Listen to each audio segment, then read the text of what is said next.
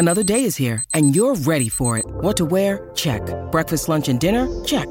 Planning for what's next and how to save for it? That's where Bank of America can help. For your financial to-dos, Bank of America has experts ready to help get you closer to your goals. Get started at one of our local financial centers or 24-7 in our mobile banking app. Find a location near you at bankofamerica.com slash talk to us. What would you like the power to do? Mobile banking requires downloading the app and is only available for select devices. Message and data rates may apply. Bank of America and a member FDIC. When you need mealtime inspiration, it's worth shopping Kroger, where you'll find over 30,000 mouthwatering choices that excite your inner foodie. And no matter what tasty choice you make, you'll enjoy our everyday low prices, plus extra ways to save, like digital coupons worth over $600 each week. You can also save up to $1 off per gallon at the pump with fuel points. More savings and more inspiring flavors make shopping Kroger worth it every time. Kroger, fresh for everyone. Fuel restrictions apply. Hello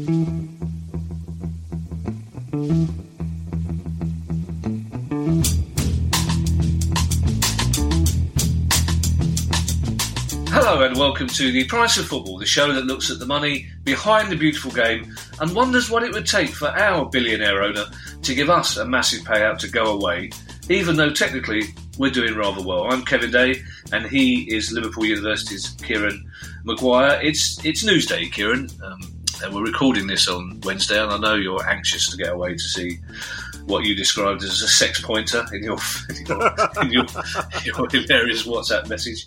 Uh, uh, but obviously, there's there's only one place we can start. Really, it's Chelsea, and Roman Abramovich can afford it, Kieran. But how much is sacking Frank Lampard going to cost him? Well, I don't think it's actually cost too much because Lampard had a two year contract with an option for the third year. So, therefore, there's only six months remaining on his contract. Uh, he was estimated to be on 8 million a year. So, uh, by by Abramovich standards, this is actually going to work out quite cheap. It should be only four to five million. Oh, okay. Um, Lampard, Frank Lampard's uh, team is some some of the team will have gone as well.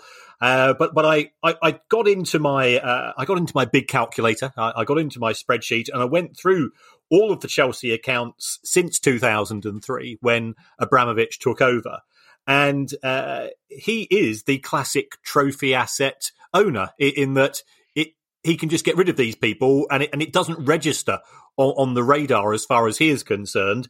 But it's come out as total payoffs of 110 million pounds wow. for the likes of you know, Mourinho twice, Di Matteo, yeah. Conte, Scolari, y- you name it. Um, and and he just does it every time with, without blinking. Yeah, and he. Uh, I mean, that's how much it costs to get rid of Lampard. I mean, Tuchel's going to be costing him a, a lot of money, isn't it? Yeah, yeah, he'll he'll he'll be on a big contract, um, and and he's just been sacked himself. So th- there is this this merry-go-round in terms of managerial activity, uh, but uh, I, I, I don't see that Abramovich will see it as being a challenge to him. Um, and there's, there's been lots of talk about the Chelsea model that since Abramovich arrived, they've won more trophies than any other club, despite I think he's on the 13th manager since 2003 uh, as a means of trying to justify the treatment. But if you take a look at some of the other numbers, Chelsea have spent half a billion more pounds on players in terms of wages and, and transfers wow. than any other club in in the Premier League um, since since Abramovich arrived. And given that they they're competing with Manchester United and Manchester City and Liverpool and and, and Arsenal and so on, uh, you know, to to be that far ahead of a spend, if you didn't win a stack full of trophies, uh, it, it, would have been absolutely crazy. It, it's a bit like you know going into a raffle and and there's there's 20 prizes and you buy 19 of the tickets. Yeah, do you know what? Um, much as we love Guy, and we do, we love you, Guy. He's not listening, doesn't we can say what we want about him. But I'm actually thinking of asking Roman Abramovich if he fancies buying his own podcast because it's it's it's not a bad business plan, is it? Really? Because I, I would love to go into a job knowing that whatever happens in two years' time, I'm going to get sacked with a shed load of money. It, it, I think it's a perfect business plan. Um, I, I, don't know why I don't teach it myself at business school. now, can you, Kieran, do me a favour? Because Palace fans won't take it from me. I've tried. I've tried to tell Palace fans by various media outlets But those optimistic Palace fans that saying, well, now's the obvious time for us to get Frank Lampard, can you just break it to them gently that we probably can't afford him? Um, I, I, think you'd have to come up with a with a with a good package. Remember, he, he did take his first job at Derby County, so I think he is willing to uh, get his feet dirty uh, at a club. Clearly, it, it, won't be too far a journey for him coming into work, so there are positives. Um, but I'm sure when I last checked, you, you already had a manager. Yeah, we do. I'm talking about provisionally in case. yeah, well, again, that's another of the social media discussions last night, Kieran. Because as you you will guess, there are certain elements of the Palace support that think we should have a different manager, uh, and there's quite a few of them said I'd rather have Christine Lampard than the current manager we do have. Um, Abramovich, yeah, we we half jokingly say that Abramovich can afford, of course, to sack managers. Conversely, are, are there clubs in the Premier League that can't afford to do that, Kieran? And I'm thinking specifically of of Newcastle, who most of whose fans, I guess, would happily see the back of Steve Bruce. But is that a club where they they simply can't afford to spend the, the sort of money it would take to a get rid of him and b bring in a new manager? Um, I, I, I, don't think so. I, I, think Mike Ashley, who who is a very shrewd guy, has realised that because Steve Bruce is so unpopular on on Tyneside, that uh, he takes all the flack. He's actually taking a lot of the heat that should really be going at, at, at Mike Ashley. So, so, Mike Ashley is is uh, is using Steve Bruce as a glorified airbag um, in order to. Uh, just, so he, he's not too bothered, provided they don't go down. And uh, you know, Mike Ashley will be perfectly happy with seventeenth. Um, they're not they're not investing huge sums in the squad. They're still getting the, the TV money from from the Premier League. You know, for, from his point of view, that business model works quite well.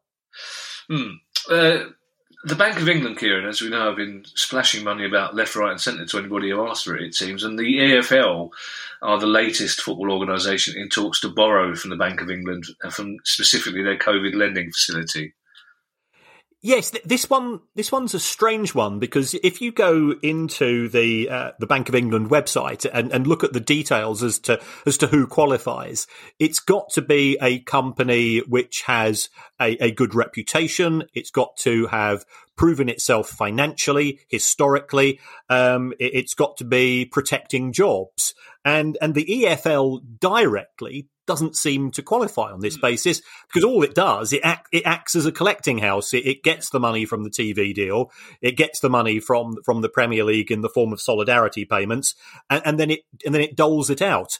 Um, so, given that the the clubs in the in the championship and, and, and quite a few in the rest of the EFL historically have lost money hand over fist, I, am not sure how how it would qualify as being a, a low risk uh, a low risk lend to organisations which have proven themselves to be financially secure pre COVID.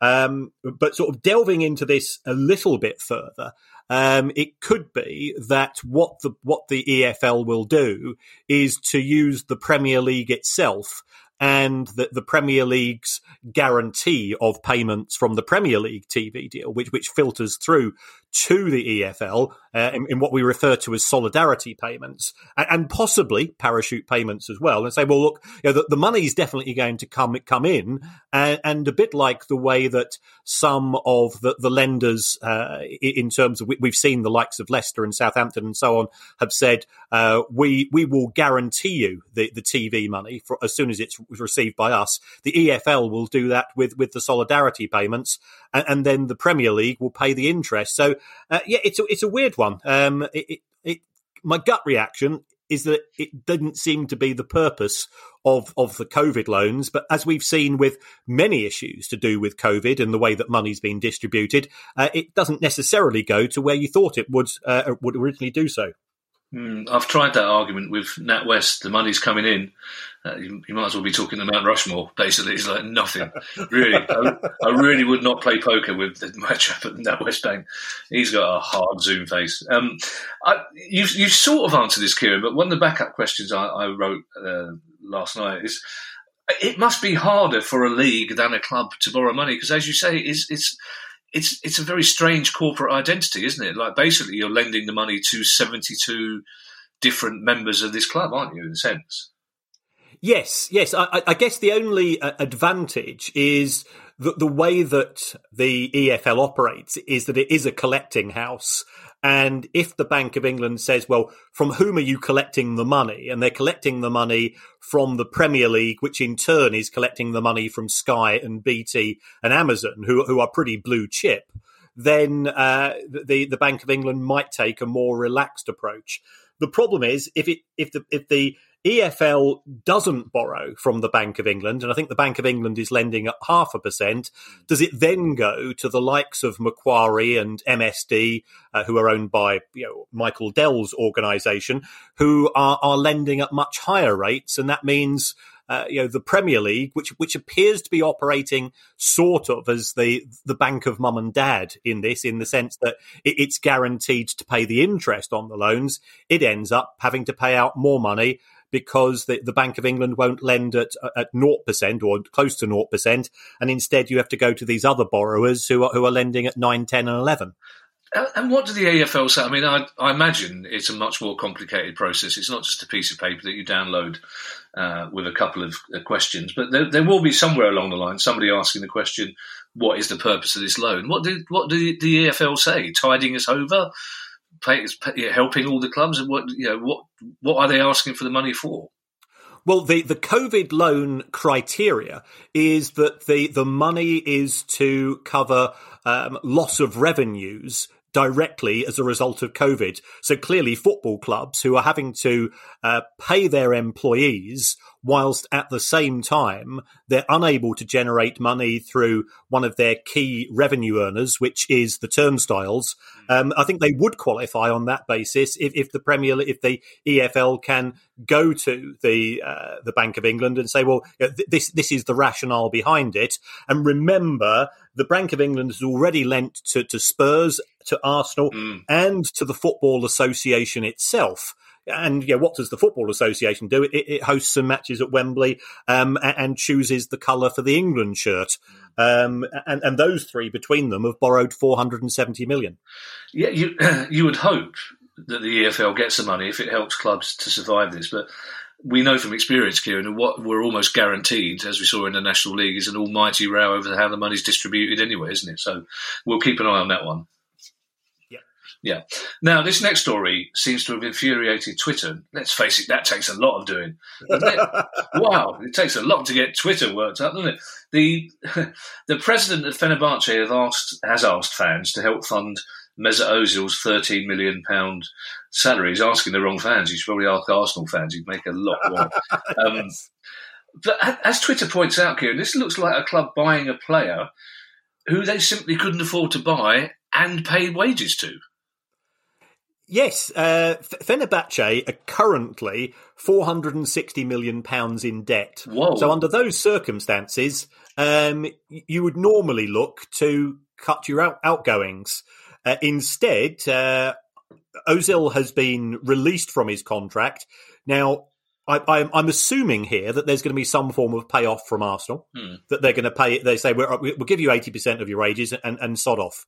Um, and that way we're going to save a bit of money, given that he was on 18 million pounds a year. He's only six months of his contract remaining. If, if they can save themselves a million or two with, with a with a partial payment, then then that's fine. Um, he's going to be on on a fraction of his Arsenal wage if the figures in the press are correct. Uh, the, the, the papers are saying that he's only going to be earning three and a half million pounds a year. Dear now, Lord, yeah, let's face it, Kevin, you and I, we, we wouldn't get out of bed for that. So, so you can understand there's I, an element of sympathy there. I don't think I generally don't think I could get by on that, Kieran. To be honest, no, no, I, no. I really don't. How Guy manages on just the four million pound a year is beyond me, frankly. So, so what Fenerbahce have done, um, and the the interest in Ozil was was absolutely staggering. You know that they quoted that they were signing him, um, and then some Turkish Fenerbahce fans managed to identify the the private aeroplane that he was on. and, and as you know, these websites where you can actually track individual flights. Uh, yeah. Well, they were doing it. it. It's a bit like on, on Christmas Eve when you can follow Santa Claus, uh, you know, uh, delivering delivering presents to all the good boys and girls as, as he goes across the planet, and and it, it was, it was huge interest. Um, and now what Fenerbahce have done, and you've got to admire this in terms of barefaced cheek. They've uh, they've said that can fans text in financial support at two pounds a pop. Wow. Um, yeah, which which is staggering. I mean, Fenerbahce has uh, you know incredible support, uh, not only locally but but also internationally, as as many Turkish clubs do. But to to ask the fans who who already you know they will have bought merchandise, they will have uh, they will have paid for their TV subscriptions to be to be contributing towards a player's wage um, as, as, you as you correctly suggested at the beginning of this conversation, why did they sign him in the first place if they're not confident of being able to pay the wages? Mm. I have uh, nothing but admiration for Turkish football fans, especially since Graham Souness once told me that the only people he was scared of was Turkish football fans. and he, he told us a couple of stories that indicate that he was probably right to as well. They, um, we all made a mental note: do not upset Turkish football fans. Kieran, we love an optimist on this show. Well, we we just love an optimist. So hats off to the chief executive of QPR, who has sent a letter to fellow Championship clubs in an attempt to cut their 42 million pound FFP fine. Now that is optimistic. Sending a letter is optimistic for a start. Now I got a Christmas card this morning, so why he's sending a letter, I don't, I don't know. But it, it, it does seem is, is that forty two million pound right? Is that the size of the fine? I, I should have queried that because it seemed huge as I was writing it down. Well, it's a forty-two million pound settlement. Oh, okay. So we have to be a little bit careful because um, what, at the time there was there was a lot of shock and people were say, saying and, and, just to give some of the backstory queens park rangers were relegated from the, the premier league in, in 2013 um, and under normal circumstances you, you'd look to sell players cut wages and so on but instead, they said, well, sod that for a game of soldiers. Um, and in 2013-14, they, they were, they qualified via the playoffs. Mm. Um, Bobby Zamora, uh, ex, ex, ex of our, my parish, of course, scored the winning goal. Um, sh- should we mention the name of the side that they beat? Let, let's, let's not. Let's not. Yes, let's not. Um, just, just. Oh no, actually, there's there's going to be an oblique reference to them in the next question anyway. So, yeah, it is okay. Derby County. Yeah, yeah. It, it is Derby County. Um, and um, when when QPR published their accounts, they paid out 75 million quid in wages that season, which was 195% of, of revenue. Um, the second highest was 41 million. So they just completely obliterated any form of competitive balance in terms of wages being paid. Um, they, they, they retained their staff, they went back up, and the EFL weren't happy. And one of the things that they did, which they claimed to be within the rules, was that the, the owners uh, were owed money by QPR, and the owners said, "Well, we you don't have to pay us back." And QPR said, "Thanks very much. We're going to treat that money that the owners aren't asking for us back. We're going to treat that in the same way as pie sales." And, and they just added it effectively to revenue, and in their books they qualified for FFP. So there was then a a four year tiff between the EFL and Queen's Park Rangers. Um, and, and, Lee Hoos, who is the, the QPR chief executive, he, he said, you know, we, we, didn't use creative accounting. Well, actually, they did use creative accounting. We were cooperative. Um, um, we didn't try to drag out proceedings. So, well, if they did not try to drag out proceedings, why did it drag out over four years?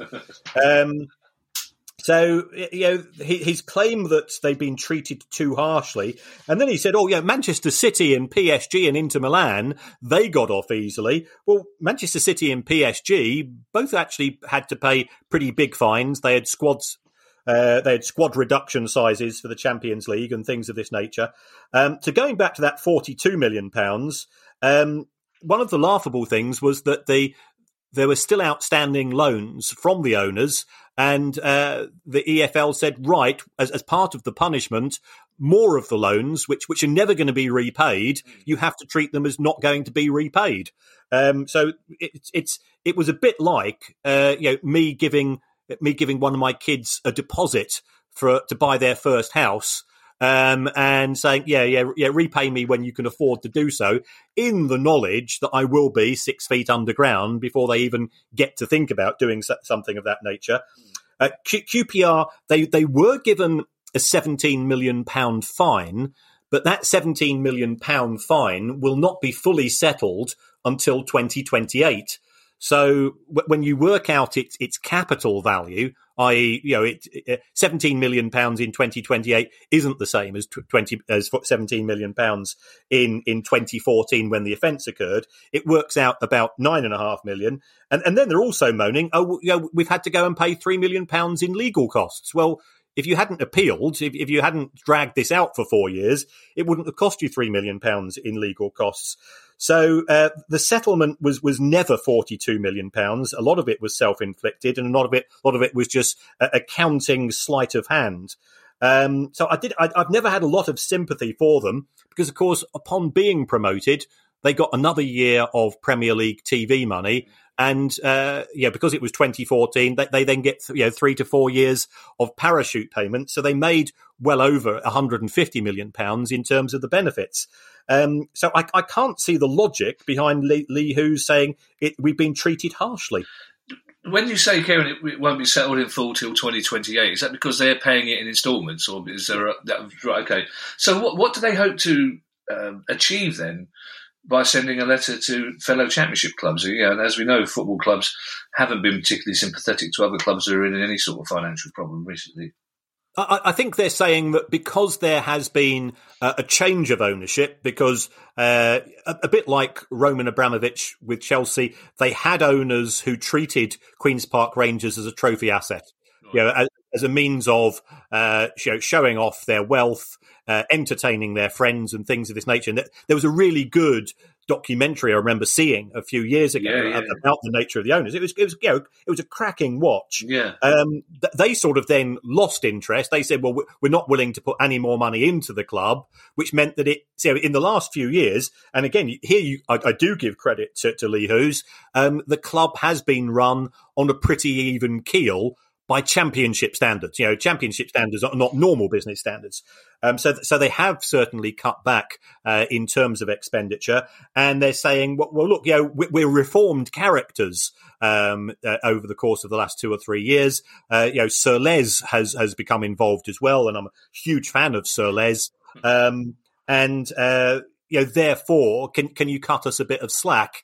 and the the reaction from uh, other clubs uh, was sort of a yeah, a very quick raspberry, and and when there was a meeting, um, I think the conversation the conversation was described as terse. now. I, I've had terse conversations with ex girlfriends, and uh, you know they, they've never ended well you know, at least they ended. So there you go. Um, I, I, feel I should point out that the Sir Les you're talking about there for is uh, Les Ferdinand, of course, uh, in case some of our more elderly listeners think that you're referring to the great Barry Humphries character, Sir Les Patterson, of course, which I, who the, oh, I would love to see Les Patterson running a, a football club. Um, Google it, kids. Uh, we've we we were hoping not to mention our friends in the East Midlands today. Uh, we have done accidentally, but our friends in Northwest Greater Manchester do unfortunately get a mention. That's Wigan, of course.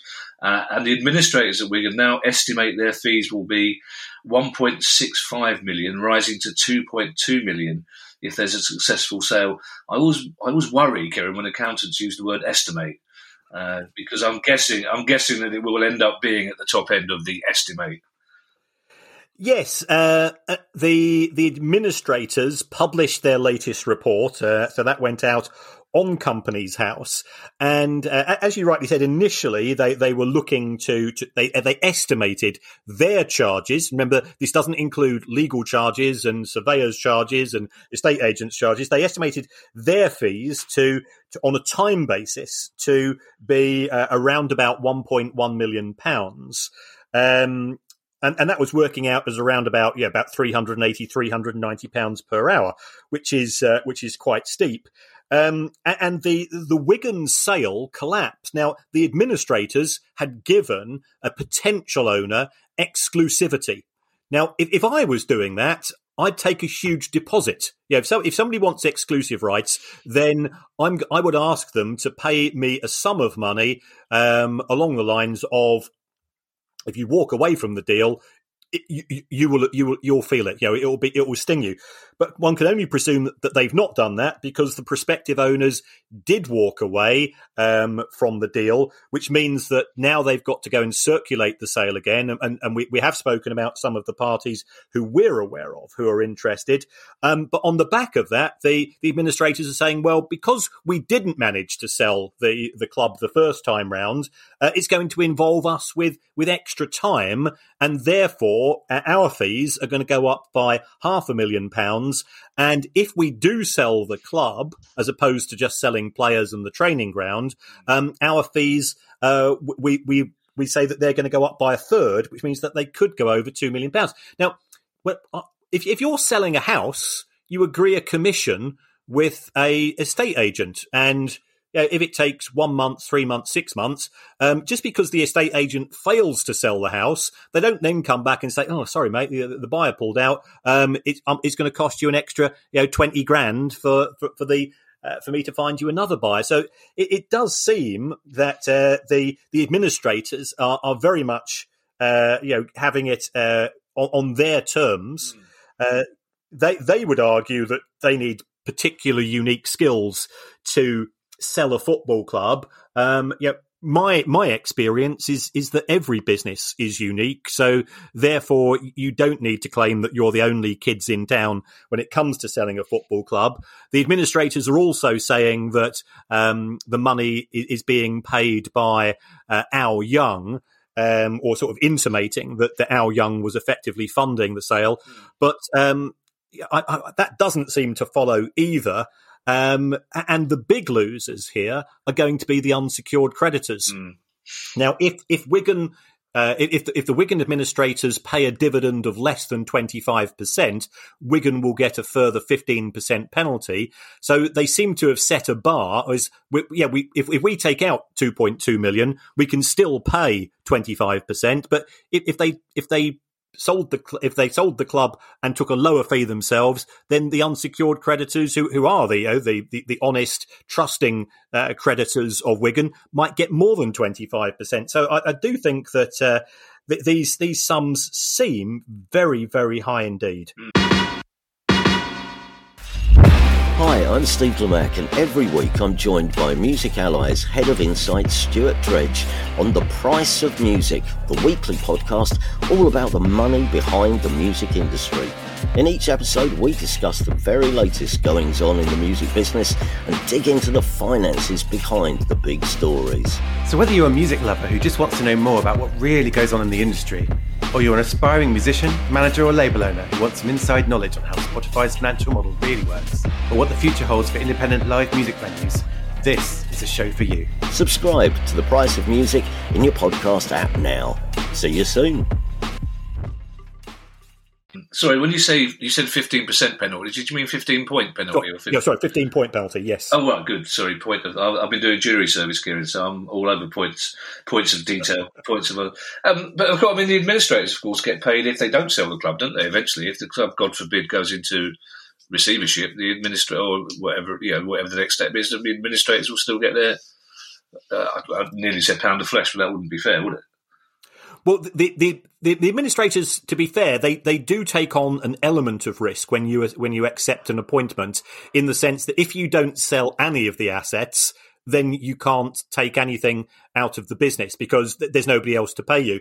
But uh, you know, th- this would be there's there's no risk from the administrator's point of view because they've sold players for nine million They've sold the training ground to, to Preston North End, mm. um, and and now they've got the club in itself in the form of the stadium and, and the, the remaining facilities. So it, it was it was very low risk in terms of them not getting paid, and, and they have been saying, yeah, we, we, people don't understand if, if we don't sell anything, we don't get paid.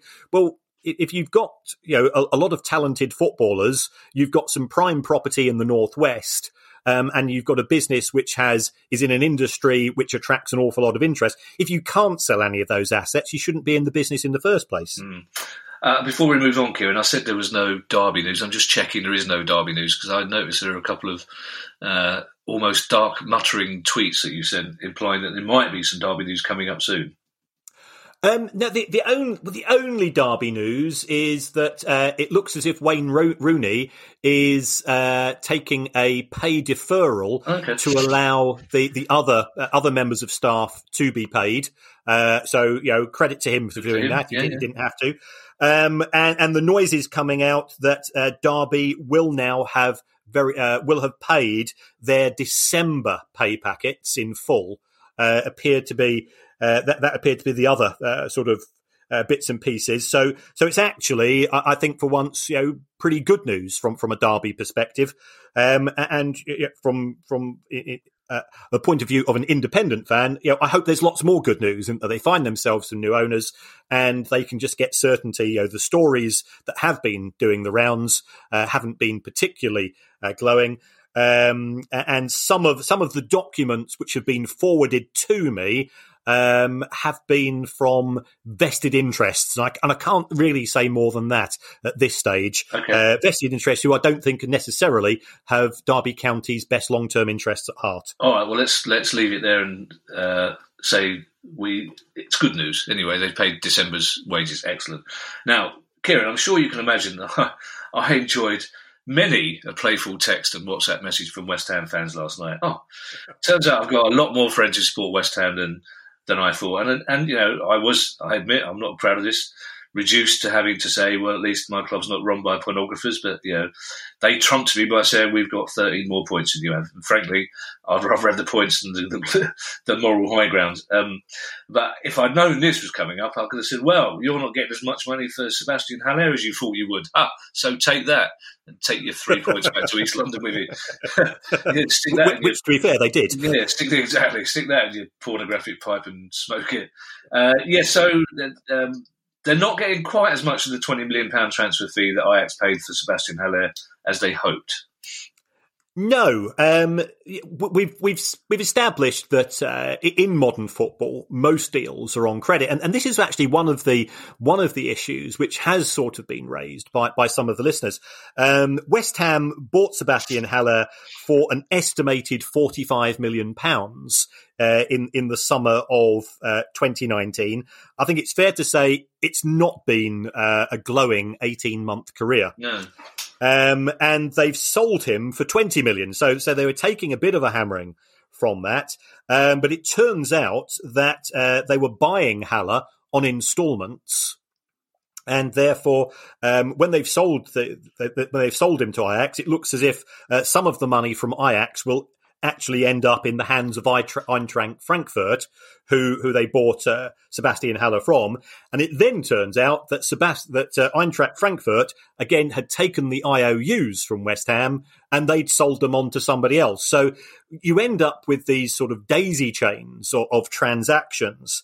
Um, and my concern in respect of issues of this nature is that if you've got a long daisy chain, um, it only takes one party to to fail to make a payment on time, and uh, that there have been stories that West Ham didn't pay the instalment that was due on Haller this summer. Um, that, that things could uh, have a bit of a domino effect uh, in, in European football. Now, th- th- there's no evidence of anything of that nature taking place in respect of West Ham. They're doing really well at present. David Moyes has clearly uh, has done a, you know, a very good job this season. Um, and I know West Ham fans are sort of itching to to see um, the the proceeds of the sale of Sebastian Haller get reinvested in in uh, expanding the squad, but they're not going to get the twenty million because they're going to have to go and pay some of it across to Eintracht Frankfurt's IOU people. Um, but also, I went into the small print of West Ham's accounts, and before they signed Haller, they had outstanding creditors in respect of players of eighty seven million.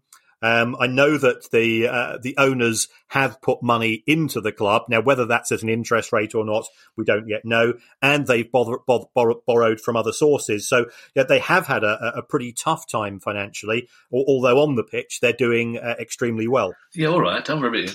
Um, otherwise, you'll be getting messages from me if you lose to Fulham tonight. Uh, I'd expect that anyway. No, you'll be fine. With your six points. You'll come away with the six points. Don't worry. Um, I didn't even know, Kieran, that San Francisco 49ers had a stake in Leeds United, but not only do they have a stake, they've increased it to 37%.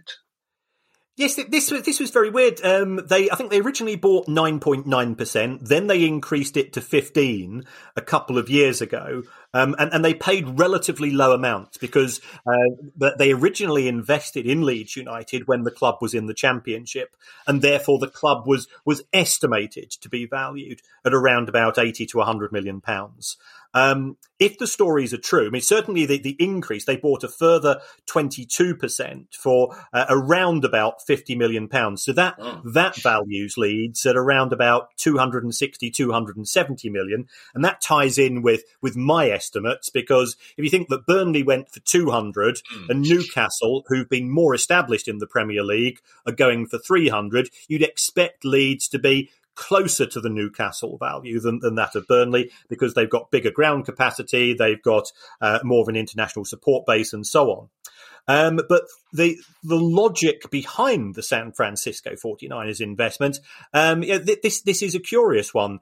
Uh, you know, SF49 is a uh, is a very successful brand in in the United States. Uh, it is uh, it is successful from a financial perspective. Um, and, and, I think what San Francisco 49 see in Leeds United is a club with a lot of potential, but that it needs cash invested now to start to realize that potential. Because before um, uh, Radrizzani, who's the present owner, came into Leeds, uh, the, the, club was subject to, uh, I think it's it's fair to say, a, a game of pass the parcel mm. through by a series of owners who were just looking to make a quick buck. Um, and some of those owners uh, even claimed that they didn't own the club when they did own the club, and, and, it was it was it was a lot of head scratching taking place. But the trouble is, if you're only going to buy a football club for a year or two and try to sell it on at a profit, the first thing that you do is that you you cut back on spending on the stadium and the training facilities and things of that nature because your your, your attitude is I'll let the next sucker play, pay for those hmm. costs. Now, what San Francisco 49ers have said, yeah, we're in this for a longer haul. Um, we think that we can use our commercial nous to make Leeds a bit of a name in the US. Um, you know, preseason tours, things of that nature, um, to try to get more of a horrible word, this a, a, digi- a digitization form of monetization of the club, i.e., to, to get fans who are, who are not living in, in the close vicinity to to buy more and invest more and to to get involved more with the club. So therefore, it picks up more details about them. Um, and and San Francisco are you know they're they're very smart cookies. So this is an intriguing investment. Um, Mr. Radrizzani still retains control. He believes that Leeds could be worth uh, a billion pounds in a few years' time.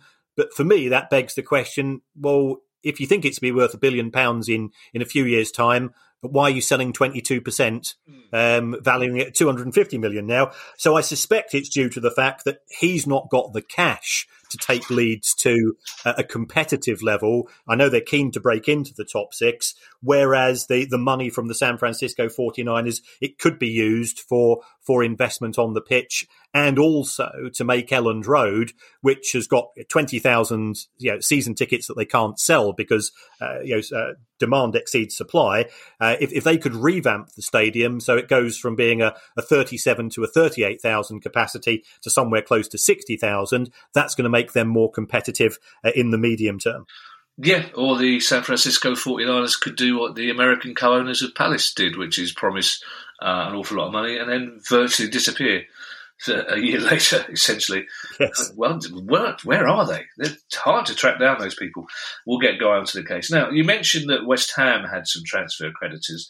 Uh, they're not the only ones, because Barcelona's latest accounts show that the club owes 174 million euros, I believe that would be, in transfer fees to 19 clubs. Is that because they haven't paid or because those transfer deals include payment over several years? Um, it, it's it's because it is on an instalment basis. Uh, but it does look as if Barcelona have been buying players on tick. That that is common in the game, and, and normally you say, well, it's it's not an issue because we're making a lot of money from ticket sales. Um, we've got a club which is open seven days a week, and, and Barcelona, if anybody's ever been there, um, you know, it, has got it's, the, the, stadium tours, the museum, and so on attracts an awful lot of traffic on non-match days, and and this is something which I, I think clubs are trying to work on um, more and more. I, I, was talking to to somebody at a club last week who said that uh, you know his. Uh, his family, there's some Spurs fans in it, uh, so he thought, I'll, I'll, take them to the new stadium." This this was you know pre final pre lockdown where we are at present. Uh, this was when they started to to re- reduce some of the the, the uh, the restrictions on, on movement. Um, and he said, "Well, we, we, we got there. We thought oh, we'll we'll do the roof tour, you know, because you can walk across the roof. Um, and then by the time you from there, it takes you directly. And this is very this is the Disneyfication of football um, it takes you when you finish the roof tour. It, you you end up the exit. You have to go through the megastore, yeah. and in the megastore they've got the photographs of you on the roof. So oh, of course you end up buying those. Yeah. So yeah, this is you know, Alton Towers do this, Disney do it. Um, so it is showing that, that some clubs are are trying to to sweat the assets, which I know is a is a phrase that us football romantics don't like. But uh, yeah, and he and, and this guy said, well, by the time I'd done all that, I was two hundred and fifty pounds out of pocket. Yeah on on a non-match day. Yeah. Um, and, and this is what Barcelona have been very good at doing historically because uh, it is an iconic stadium and they're, they're very good at things of that nature. Um, none of that money's coming in. Um, they are more reliant upon ticket sales than than clubs in the Premier League. Um, and, and, as well as having money outstanding uh, in transfers, um, they are they're owed or rather they owe 730 million pounds in short-term debt. So some of the some of the press comments say, well, does this mean that Barcelona are going to go bust? Yet my viewpoint is, do you want to be the bank manager who phones up Barcelona to call in the loans? Because you know, but the Barcelona fan base, which is huge, yeah. is, is going to weaponize against that bank. So if that's Santander, every Barcelona fan is going to take their their their their custom away from Santander. So I, I don't think that Barcelona are going to go bust. Um, that they certainly have made efforts to cut back on their wages. Um, and they're, they're trying to come to some form of arrangement with some of their lenders, but they are in a in a pretty sticky wicket, as are Real Madrid, um, and as is practically every club in France, with the exception of PSG, because the French TV deal is making no progress and, and they're really suffering at present. They're having to borrow from the French government. Mm. Uh, a couple of seasons ago, a friend of mine, uh, Palace season ticket holder, visited the Palace uh, trophy room and the Barcelona trophy room on consecutive days. Uh, and said, to be honest, Kieran, even with the red and blue striped shirts, it was very easy to tell the difference between them. it didn't take us a long time to work out which one he was in on any particular time. Um, Dundee United fans have voted overwhelmingly to, and I believe the official accounting term is bung the club some money. Yes, yes, that, that is the the official term. Yeah. Um, hats off to everybody in, in the Dundee United Supporters Foundation. Yeah. Um, they, they, gave the club, I think, hundred thousand pounds in June 2020. Um, Scottish football is is struggling, uh, as as is all uh, forms of football. And remember that the Scottish TV deal is is pretty minor compared to what we see in the Premier League, um, e- even compared to what we see in the Championship. So um, there's not a lot of money coming in. Um, the the manager, the the superbly named Micky Mellon, um, has taken a pay cut. The players have taken pay cuts as well, but the the club has still gone to the fans and said, "Is there any way that you can help?" Um, so the Supporters Foundation held a vote. I think 92% of people voted nearly 99% of people said, yes, let's help. Yeah, it's our club. We, we want there to be uh, a Dundee United. Yeah. Um, uh, uh, uh so therefore, they, they found £60,000 immediately and um, they're going to do a load of fundraisers, a lot online, a lot via subscription, to try to give another forty thousand pounds to the club um, over the course of the next few months. And you know, my, my hat is just firmly doffed in their direction. It, it's this is the sign of this this is an act of love. Yeah, this is this is the nature of the relationship that we have um, with with our football clubs, um, and and the fact that you know the, the, players and the managers have have made sacrifices. I think fans have have acknowledged that, and they said, well, we will try to make sacrifices and, pro- and provide financial support as well. Yeah, normally I get quite nervous when you use the phrase "act of love," but in this in this situation, it's probably the only phrase you can use. And that, that is a very good story. And if any Dundee United fans are listening, and there's anything we can do to to help or help publicise, and of course we will do that. Our final story, Kieran, and it gives me no pleasure to to say this, but your club, the Seaweed, made a big financial loss last season. Yes, yes. Uh, our our results came out at uh, ten thirty on a Tuesday night, Oh. which, which I thought was a song by The Cure.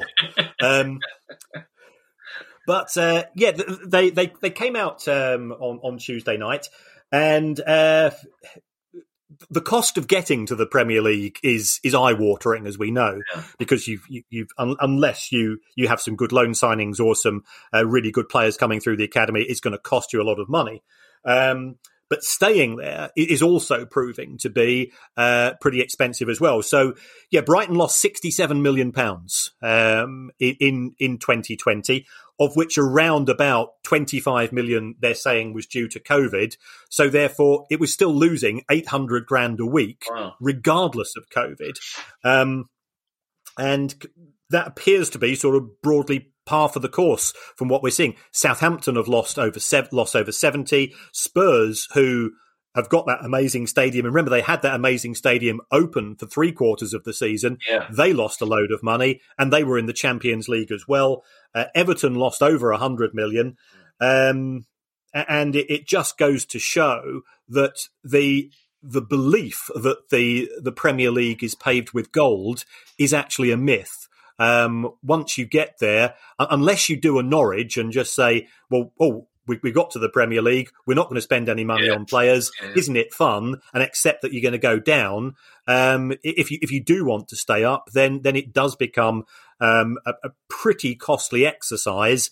Unless your name is Burnley, who every year uh, you know manage to to pull out a profit, and yeah, as, as I've said to you on, on more than one occasion, in my view, um, historically they've been the, the, the best run club in, in the history of the Premier League uh, in terms of you know, being a, a, a provincial club. And, and I did do some sums which showed that since the Premier League started, Burnley are fifth in the profit table. Wow. Uh, yeah, so you think of all the big clubs that have been there, and, and for Burnley, who have only been there for a few seasons, to, to have made the fifth highest profits in, in the history of the Premier League is is testament to the way that that club has been run from a financial point of view. And, and I appreciate there are other views about what the priorities should be. Yeah, do you know what, Kieran? When we have a quiet news week, and please God, we will one day eventually have a quiet news week, we should actually spend some time investigating why Burnley have, have been so efficient and so successful because it, it does make you wonder why other clubs don't follow their example. But we have no time for that now because I have to let you go to watch your sex pointer. Uh, you've just got time to have, I imagine, what would be partridge, grouse this this cold January evening. What are you having for tea? Or have you had your tea yet, Kieran? No, no, no. I've I've uh, I've made some homemade soup. Nice. Um, it's uh, it's mushroom and leek with a uh, with a Chinese mushroom powder to sprinkle on the top. Um, so it's very nice. Uh, it, it does go down well, and uh, with a little bit of ciabatta, of course, to go Oh, with it. Lovely, right. Um, and yeah, I'm looking forward to it. You've got umami written all over that, haven't you? You've really gone heavy on the umami flavours there. Uh, I, we won't we won't do anything other than say say stay say. That's easy for me to say. Uh, say stay safe because you've got to rush off. So if you have any questions for our next pod, which will be on Monday, which of course is all about questions on any aspect of football finance, whether it's uh, non-league football, Sunday league football. Or Barcelona or FIFA, who, whoever else is questions at priceoffootball.com. Uh, in the meantime, it behoves me to say good luck to Fulham tonight. Uh, I hope you lose 6 0, Kieran. That's a, I, I, I would be gutted if you said anything else. good, of course you would. It's, it's, it's only banter, isn't it? It's just banter, Your Honour. Lads, we're all lads together. Yeah. See you soon, everybody. Bye. The price of football.